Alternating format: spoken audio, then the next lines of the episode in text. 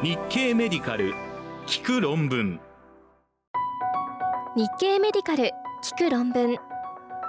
日経メディカル編集部が厳選した海外医学論文のエッセンスをコンパクトにお届けします。ホルモン補充療法による有害事象をスタチンが軽減することが示されました。邪魔ネットワークオープン誌からスタチンがホルモン補充療法中の VTE リスクを減2024年1月10日米国テキサス大学医学部ガルベストン校の研究グループは米国の更年期女性を対象としてホルモン補充療法と静脈血栓塞栓症 VTE リスクおよびスタチン使用による影響について検討するネステッドケースコントロール研究を行いスタチンはホルモン補充療法を受けている女性の VTE リスクを抑制するようだと報告しました。結果は2023年12月15日のジャマネットワークオープン誌電子版に掲載されました。今回の研究には米国で約6700万人の症例データを集めているデータベースを利用し症例群2万359人とマッチする対象群20万3590人の計22万3949人を分析対象としました。その結果スタチン使用の有無にかかわらずホルモン補充療法非使用女性に比べ使用女性の VTE の調整オッズ比は1.51と優位に高いこと。ホルモン補充療法の有無にかかわらずスタチン使用者ではスタチン非使用者に比べ VTE リスクは調整オッズ比0.88と優位に低いことが示されました。スタチン非使用のホルモン補充療法使用女性と比較するとスタチンを使用していたホルモン補充療法使用女性の調整オッズ比は0.82となりそれらのうち低中強度のスタチンを使用していたホルモン補充療法使用者のオッズ比は0.84高強度スタチンを使用していた使用者では0.69となりました。さまざまな治療法がある顎関節症による慢性疼痛に最も有効な治療法を調べた研究の結果です。BMJ 氏から顎関節症による慢性疼痛に有効な介入法は2024年1月12日。カナダマックマスター大学の研究グループは顎関節症関連の慢性疼痛に対する複数の介入法の有効性を比較するために系統的レビューとネットワークメタアナリシスを行い疼痛軽減効果が確かな介入法は認知行動療法顎関節可動化療法トリガーポイント療法だったと報告しました。結果は2023年12月15日 BMJ 誌電子版に掲載されました。顎関節症関連の慢性疼痛には筋痛性脱臼変性疾患頭痛関連など複数の原因があり12種類のサブタイプが提案されています。介入法も保存的治療や侵襲的治療など複数のアプローチが試みられておりどの組み合わせがより適切かを評価するのは困難な状況でした。著者らによるネットワークメタアナリシスによる有効性比較では疼痛に対する効果を報告していた8件の介入法についてプラセボシャム治療に比べ有効であることを示す確実性が中等度から高度のエビデンスを認めました。特に以下の3つの介入法が鎮痛に最も効果的であることが示唆されました。1つ目はリラクセーションまたはバイオフィードバック療法により強化された認知行動療法でリスク差は36%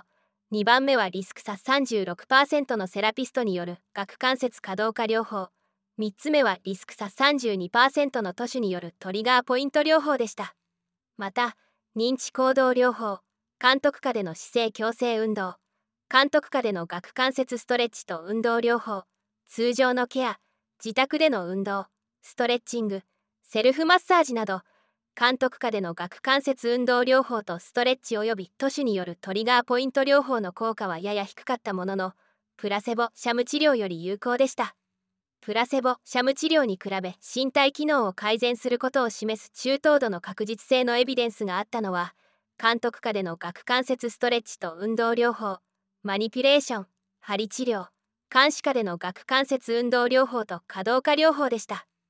邪魔インターナル。メディスン誌から入院患者の歯磨きで院内肺炎リスクが低下。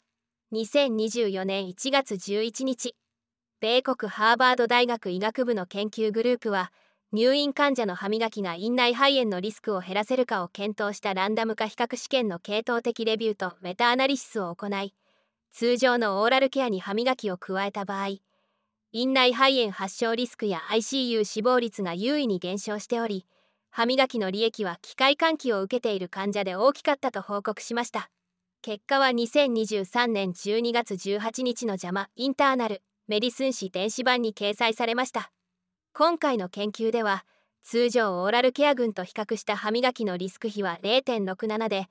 院内肺炎リスクが優位に低く人工呼吸器関連肺炎もリスク比0.68で優位に低いことが示されました。一方で機械換気を受けていなかった患者では差は優位ではありませんでした。歯磨きの頻度別では差は見られませんでした。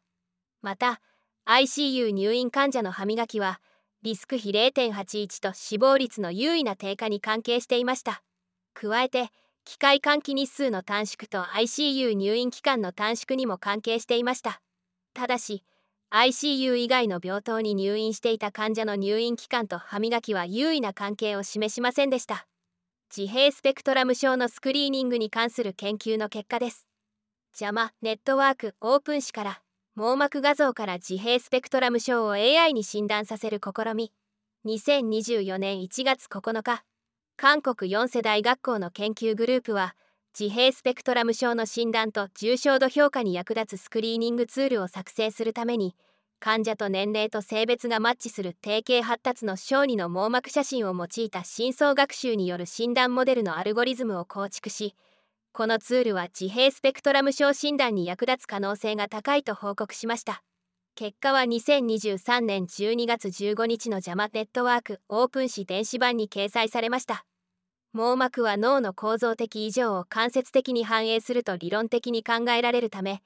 網膜写真を自閉スペクトラム症の客観的なスクリーニングツールに応用することが提案されています。そこで著者らは多くの患者と対象群の網膜写真を AI に深層学習させて診断するためのアルゴリズムの構築を試みその上でアルゴリズムが自閉スペクトラム症のスクリーニングや重症度評価に役立つかを検討しました。